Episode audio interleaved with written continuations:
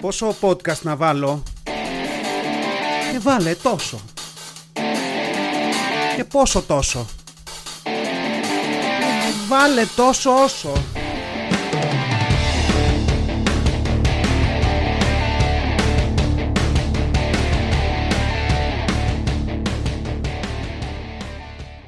Γεια σας Γήινοι. Τόσο όσο, επεισόδιο πενήντα δύο. Φτάσαμε στο τέρμα της γραμμής. Στην άκρη του νήματος, στη γραμμή του τερματισμού. Στο τέλος της αρχής και στην αρχή του τέλους, μάλλον. Δηλαδή το σύμπαν συνωμότησε, το σύμπαν γαμήθηκε και ζήσαν όλοι καλά και εμείς καλύτερα. Ένας χρόνος, τόσο όσο. Έχω πολύ χαρά. Και, και ξέρετε, η χαρά είναι σαν το βήχα. Άμα στην πετάξει ο άλλος στη μούρη, μια αποστροφή τη νιώθεις. Οπότε θα προσπαθήσω να κρατήσω ένα μέτρο.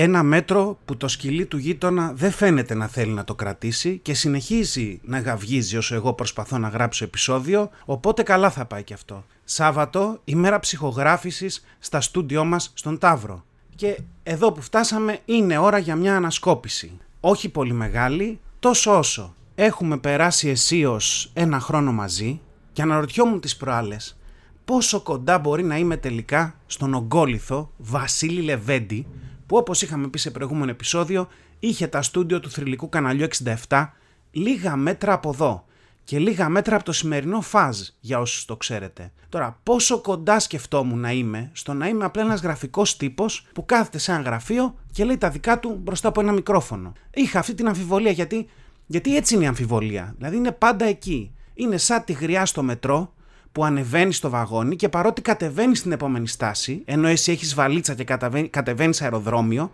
έρχεται και κάθεται δίπλα σου και σε κοιτάει επίμονα με αυτό το βλέμμα «Δεν με βλέπεις ρε ξεφτύλα». Έτσι ακριβώς είναι η αμφιβολία και εγώ σε αυτό το ταξίδι των πενήντα δύο εβδομάδων την είχα πάντα δίπλα μου. Από το, από το λυσασμένο κουτσό σκυλί στο φυσικό εκρεμές της προάλλες υπάρχει πάντα μια φωνή που μου λέει «Ωραία, το ανέβασες κι αυτό. Και τώρα τι? Τι κατάφερες, ποιος σχέστηκε ας πούμε». Γιατί εντάξει, εγώ, εγώ γελάω με όλα τα αστεία που σκέφτομαι και, και με τα περισσότερα από όσα λέω, αλλά, αλλά τι γίνεται με όσους με ακούνε. Και αλήθεια είναι ότι με, με πέδεψε πολύ το ερώτημα αυτό, γιατί είμαι καλλιτεχνική υπόφυση και έχω ανησυχίες. Δηλαδή και στο τέλος τη βρήκα την άκρη. Μετά από ένα χρόνο podcast και σαράντα χρόνια ζωής, αποφάσισα ότι η απάντηση σε αυτό το ερώτημα είναι ότι δεν με νοιάζει. Δηλαδή δεν με νοιάζει πολύ για το τι γίνεται με αυτά που λέω και, και δεν είναι κάποια δημουλίδου άποψη αυτή, δηλαδή δεν το καβάλισα ξαφνικά. Βασικά δεν το καβάλισα περισσότερο από ότι το είχα ήδη καβαλίσει. Δηλαδή, απλά είναι το σύστημα. Δηλαδή πώς το έλεγε η διαφήμιση παλιά, ψέματα να πω, υπάρχει το σύστημα. Και, και θα φέρω εδώ μια θεωρία και είναι αυτή πραγματικά είναι η πιο σοβαρή και μελετημένη θεωρία από όλες όσες σας έχω φέρει και τη φέρνω μετά από πολλή σκέψη στον ένα χρόνο podcast. Αν θέλετε, σκεφτείτε αυτή τη θεωρία σαν κάτι που το κρατούσα έναν ολόκληρο χρόνο μέσα μου. Σαν την εγκυμοσύνη, μόνο που γεννάς στους δώδεκα μήνες αντί για τους εννιά και χωρίς τα έξοδα του μευτηρίου και του γυναικολόγου. Μ? Ή σαν αυτή την κλανιά που κρατάς το πρώτο ραντεβού μέχρι να βγείτε σε κάποιο κοινόχρηστο, πολυσύχναστο χώρο με πολύ κόσμο και φασαρία, ή μέχρι να περπατήσετε παράλληλα με κάποιον κεντρικό δρόμο, ή μέχρι να περπατήσετε δίπλα από ένα κάδο σκουπιδιών. Τι, μόνο εγώ, μόνο εγώ πάλι, ε. Είναι από αυτά που μόνο εγώ, μάλιστα, ωραία. Εντάξει, συνήθως είναι αντρικό αυτό, οπότε όσες εκεί έξω ακούτε, πιθανά σας έχει συμβεί και δεν το ξέρετε, αλλά τέλος πάντων, αηδία, το ξέρω, αλλά είναι, είναι εορταστικό το επεισόδιο, με ό,τι αυτό συνεπάγεται, οπότε να με συμπαθάτε. Αλλά, αλλά ας πάμε στη θεωρία. Τι λέει η θεωρία? Η θεωρία λοιπόν λέει ότι σε αυτή τη ζωή καταφέρνεις να πάρεις αυτό που θες όταν σταματάς να νοιάζεσαι για το αν θα το πάρεις ή όχι. Και, και τώρα που με ακούω να το λέω, αυτό ίσως να δουλεύει εξίσου καλά και σε παρτούζα. Αλλά να μην ξεφύγω προς τα εκεί. Τώρα, προφανώς αυτή η θεωρία γεννήθηκε στα γυμνασιακά μου χρόνια. Όταν έβλεπα ότι όσο κυνηγούσα κοπέλες δεν γινόταν τίποτα και όταν έμενα χαλαρός πάλι δεν γινόταν τίποτα, αλλά είχα την εντύπωση ότι έφτανα πιο κοντά στο να γίνει. Όντας χαλαρός. Και εκεί έβγαλα τη θεωρία. Αυτό το σχεδόν κάτι που γινόταν ήταν με τις ίδιες κοπέλες που εγώ ήθελα και που τις αντιμετώπιζα λίγο πιο αδιάφορα. Όχι, ποτέ. Ήταν πάντα με άλλες που δεν με ενδιέφεραν. Βέβαια, απ' την άλλη, είχε περισσότερη σημασία η επιστημονική απόδειξη της θεωρίας μου ή το γεγονός ότι είχα μια θεωρία που μπορούσε να με βγάλει το γυμνάσιο χωρίς να πάθω κατάθλιψη? Προφανώς το δεύτερο. Έτσι. Και απ' την άλλη, όταν κάποια στιγμή έκανα σχέση, τσουπ, προέκυπταν πραγματάκια. Πότε λοιπόν? Όταν δεν με ένοιαζε. Εν τω μεταξύ, και αυτή η θεωρία δούλεψε και πιο μετά. Ανεξαρτήτως γκομενικών. Έβλεπα π.χ. ανθρώπους που είχαν λεφτά στο κοντινό μου περιβάλλον και τους έβλεπες και δεν τους ένοιαζαν τα λεφτά. Και όσο δεν τους ένοιαζαν τα λεφτά, άλλο τόσο έβγαζαν περισσότερα. Και έλεγα, να τη φάση. Δεν θα με νοιάζουν τα λεφτά και τσουπ, θα βγάλω. Τώρα, έχει δουλέψει πάνω μου αυτό? Όχι. Είμαι αρκετά μεγάλο δείγμα για να απορρίψω την αρχική μου υπόθεση? Όχι, άρα μπορεί και να ισχύει. Εντάξει. Οπότε, μετά από χρόνια εμπειρίας και δοκιμών, που δεν κατάφεραν να καταρρύψουν τη θεωρία, έρχομαι εδώ και λέω: πότε θα γίνω ένας διάσημος podcaster? Όταν σταματήσει να με νοιάζει αν θα γίνω ένας διάσημος podcaster. Οπότε δεν θέλω τίποτα, δεν με νοιάζει τίποτα, είμαι διάσημος. Σαν τον Νίκο από Κανατζάκι. Ε, προφανώς έφτανε εδώ. Τώρα, σε άλλα νέα, είχα μια κουβέντα ηλικιών τις προάλλες. Για κάποιο διάσημο συζητούσα και έλεγα να πω σε έναν οτάδε και βρήκαμε μια άκρη, τέλος πάντων, κοίτα κάπου πενήντα πέντε. Και μετά άρχισε αυτό το ωραίο, άρα εμείς όταν ήμασταν είκοσι πέντε, αυτό ήταν σαράντα όσο είμαστε εμείς σήμερα. Και σκεφτόμουν, δεν είναι μαγικό το πόσο εντύπωση μας κάνει μια απλή αφαίρεση? Θέλω να πω, από τη μεριά των μαθηματικών, όλα αυτά είναι αφαιρέσεις και προσθέσεις. Και εμείς κάνουμε, λες και μιλάμε για πυρηνική φυσική με κάποιον τρόπο. Δηλαδή, ακούς κάτι ωραία του στυλ. Ρε εσύ, το δύο χιλιάδες οκτώ ήμασταν είκοσι πέντε χρονών. Το οποίο είναι το ίδιο με το να πεις σαράντα μείον δεκαπέντε ίσον είκοσι πέντε. Δεν θέλω να πω, αν κάποιος έλεγε αυτό το τελευταίο σε μια παρέα, θα ήταν όλοι σε φάση. Ε, φύγε από εδώ. Σοβαρά τώρα. σαράντα μείον δεκαπέντε ίσον είκοσι πέντε. Και είναι αυτό που, που με συναρπάζει. Δηλαδή, το πόσο διαφορά προφανώς κάνει το context, το πλαίσιο σε κάτι.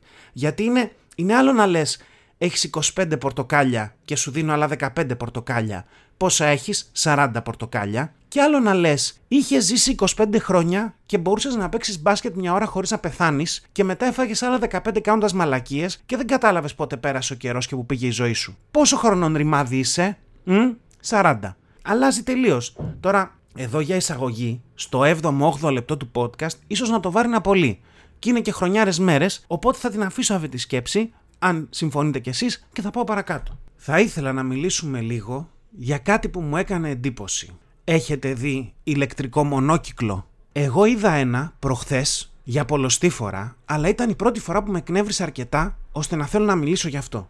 Πριν αναλύσω, να φέρω εδώ μια αναφορά στο beat του Αλέξανδρου Πασπαρδάνη με το hipster μονόκυκλο, που ήταν το πρώτο πράγμα που σκέφτηκα όταν είδα το ηλεκτρικό μονόκυκλο στο δρόμο. Ψάξτε το στο YouTube να το δείτε, γράψτε hipster μονόκυκλο και θα σας το βγάλει. Και αφού το δείτε, να πάτε μετά στη λίστα του podcast και να την αφήσετε να παίζει από το πρώτο επεισόδιο. Όπως αφήνετε τη βρύση να τρέχει στο ντουζ, χωρίς τις τύψεις για τους ανθρώπους που δεν έχουν νερό στην Αφρική. Γιατί εντάξει, το τόσο όσο δεν το στερείτε από κανένα όταν το ακούτε. Οδηγούσα λοιπόν για το γραφείο τις προάλλες και στον περιφερειακό στην Καστέλα βλέπω έναν τύπο πάνω σε μία ρόδα. Ξέρετε, είναι αυτές οι ρόδες που έχουν, είναι μια ρόδα σκέτη και έχει ένα πατάκι δεξιά και ένα αριστερά και για να πας μπροστά γέρνεις μπροστά και για να φρενάρεις γέρνεις προς τα πίσω και για να πέσεις από κάποιο γκρεμό αρκεί να φτερνιστείς εκεί που δεν το περιμένεις. Αυτό, αυτό είναι το, το high-tech μονόκυκλο που έχουμε και το έχουν κάποιοι τύποι και πάνε δεξιά και αριστερά. Εντάξει, και ήταν πάνω του ένας τύπος, θα τον μπούμε Κόπανο, ο οποίος Κόπανος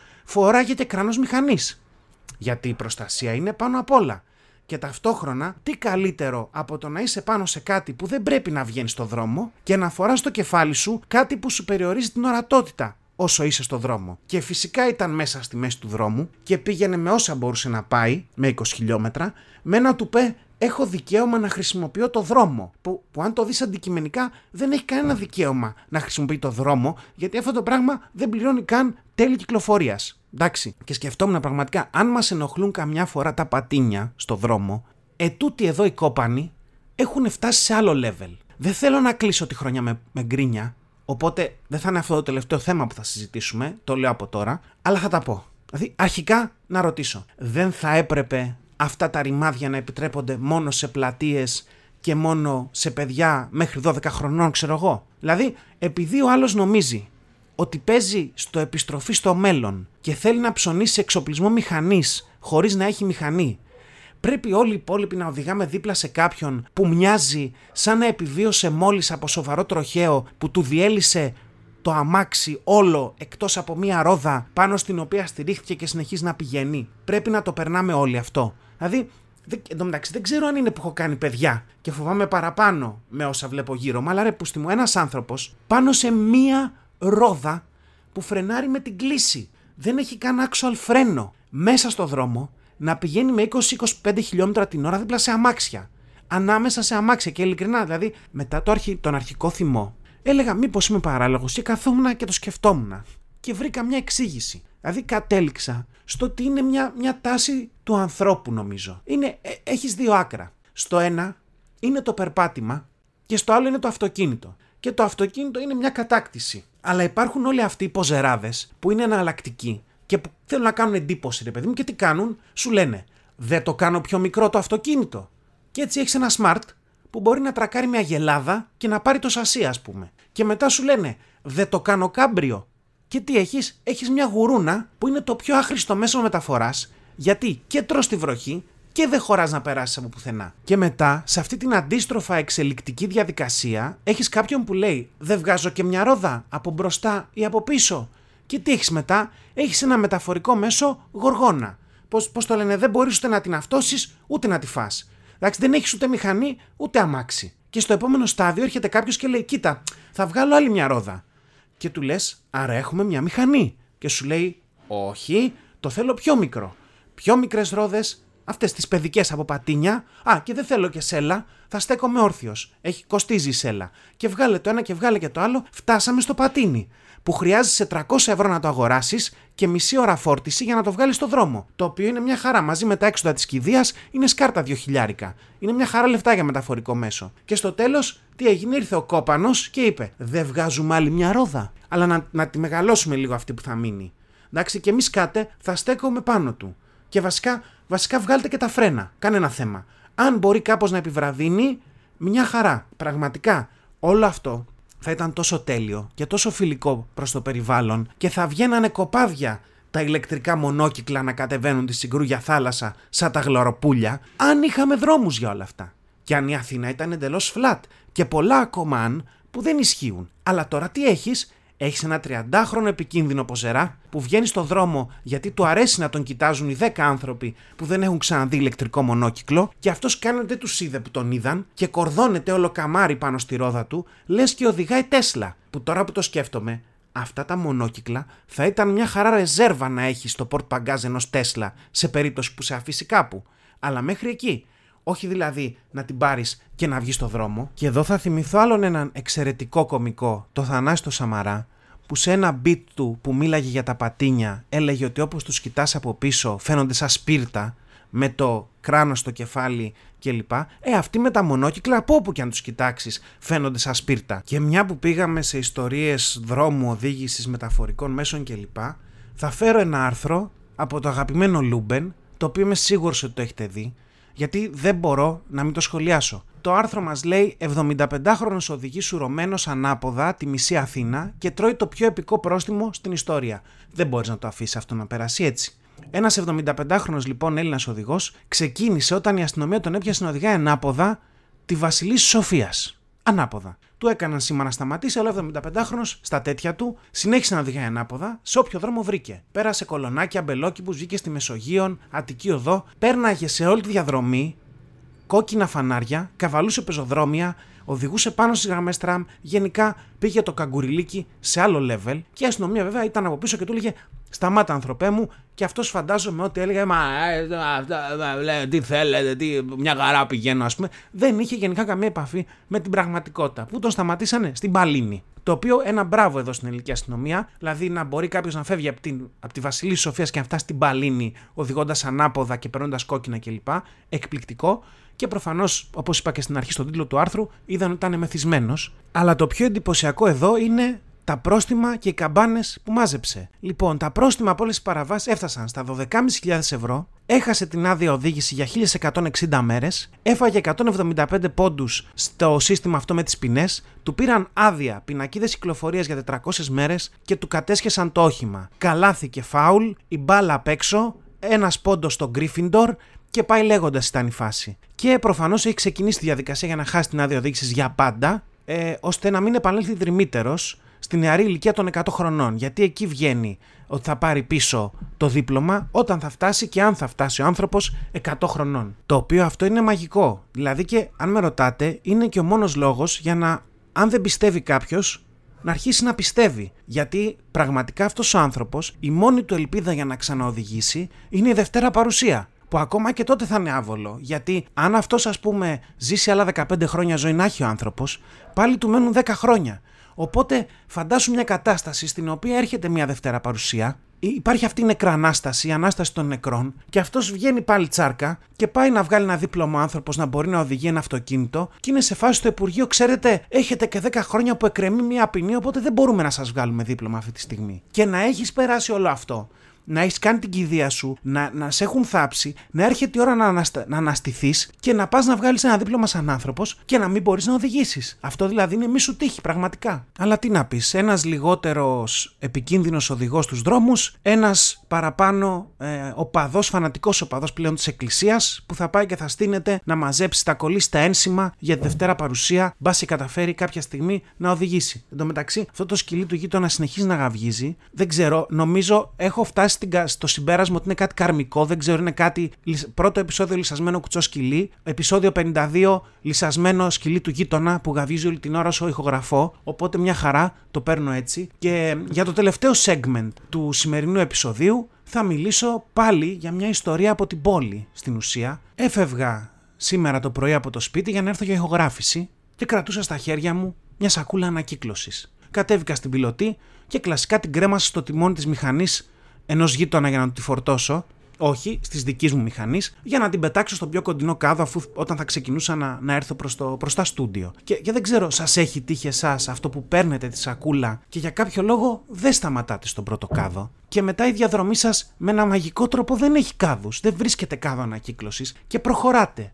Και προχωράτε και η σακούλα έχει γίνει πλέον συνεπιβάτης. Είναι μέρος του εξοπλισμού της μηχανής πια. Και βγαίνετε από τα στενά κοντά στο σπίτι και σκάτε σε ένα κεντρικό δρόμο που δεν έχει κάδους. Και η σακούλα είναι πλέον σε φάση «σήμερα θα δω τον κόσμο». Ε, και, και δεν θέλει πολύ. Δηλαδή μετά αρχίζεις και δένεσαι με τη σακούλα. Και κάποια στιγμή βρίσκεις ένα κάδο και λίγο το σκέφτεσαι και λες «αξίζει ο κάδος αυτός τη σακούλα μου?» Όχι. Γιατί σκουπίδια είναι παντού, αλλά θες να βρεις τον καλύτερο κάδο, το καλύτερο σκουπιδαριό για το παιδί σου. Το οποίο, αν το καλοσκεφτείς, είναι ακριβώς η ίδια σκέψη που κάνουν οι γονείς όταν κάνουν μηχανογραφικό στις πανελλήνιες. Και όπως στην περίπτωση της σακούλας, ανεξαρτήτως της διαδρομής, τελικά όλοι στην ίδια χωματερή καταλήγουν. Μ? Και έτσι εγώ σήμερα το πρωί έβγαλα τη σακούλα μου μια βόλτα για τρία χιλιόμετρα σχεδόν και τελικά την πέταξα στον κάδο κάτω από τα στούντιο εδώ στον Ταύρο. Αλλά ναι, με αυτή τη βαθιά ρηχή σκέψη που θα την αφήσω σαν επίγευση του τελευταίου επεισοδίου, σας αφήνω για λίγο. Δεν θα τα πούμε την άλλη εβδομάδα. Θα χρειαστώ λίγο καιρό με τον εαυτό μου. Μη φανταστείτε, όχι σαν την πρώην μου που από το δύο χιλιάδες έξι ακόμα περιμένω να με πάρει. Εγώ θα χρειαστώ κανένα δύο εβδομάδες. Θα ανασυνταχτώ, θα γράψω το επεισόδιο πενήντα τρία και θα το δείτε εκεί που δεν το περιμένετε να σκάει σαν φωτοβολίδα μες στη νύχτα. Κακό λογοπαίγνιο έρχεται. Αλλά αυτό το ξέρατε περίδι, αυτό. Φιλιά πολλά, τόσο όσο podcast, ένας χρόνος έφτασε στο τέλος του. Σας ευχαριστώ πάρα πάρα πολύ που ήσασταν και που είστε ακόμα εδώ. Να είστε καλά. Αλλά όχι, να σας πω κάτι, δεν θα το κλείσω έτσι. Έχω στην καβάτζα κάποια λογοπαίγνια. Έχω δώδεκα δεκατρία λογοπαίγνια που τα έγραφα για να κάνω ένα καινούριο segment κάποια στιγμή με λογοπαίγνια στο podcast. Θα τα ρίξω φέτος αυτά. Εντάξει, πάμε μουσική, κρατηθείτε, αυτό είναι το κλείσιμο. Να μην χάνεις ποτέ ευκαιρία να κάνεις καρδιοπνευμονική αναζωογόνηση. Carpa Diem. Αν είσαι κνήτης, τότε τιμάσου για Χαβάη. Χονομουλού κουκουέ. Τι κόμμα ψήφισες? Ρε, τι ψήφισες? Θα μου πεις επιτέλους τι ψήφισες? Μουγκού κουκουέ. Χώρα γνωστή για την γκρίνια των κατοίκων της. Μιρλανδία. Για όλη του τη ζωή έπινε μόνο μπύρα γκίνες. Δεν πρόδωσε ποτέ τα Ιρλανδικά του. Αν ένα πεντάστερο ξενοδοχείο πέσει από σεισμό, γίνεται πεφτάστερο. Αγόρασα αυτό το φυτό και δεν μεγαλώνει με τίποτα. Τι σκατά φυτό είναι? Είναι ο πιο αδύναμος φύκος. Αν πας ένα φαράγγι και βρήσεις, κάνει καντήλαλό. Δεν σου ξαναδανείζω ρούχα για να κοιμηθείς. Ο πιτζάμας πέθανε. Η λειτουργία των Χριστουγέννων στις εκκλησίες στη Μόσχα γίνεται σε κλίμα θρησκευτικής κατάψυξης. Ο Σολομώντας, του Σολομώντα, τον Σολομώντα. Η Σολομώντια κλίση. Ήταν ένα podcast τόσο όσο. Μέχρι να τα ξαναπούμε, να γκρινιάζετε λιγότερο, να γελάτε περισσότερο και να περνάτε όμορφα. Κάπου εδώ είχα βάλει ένα πάρτε φροντίδα εκ του αγγλικού take care και οι φίλοι μου μου είπαν ότι ήταν πολύ cringe και το έβγαλα. Ή μήπως όχι. Φιλιά πολλά!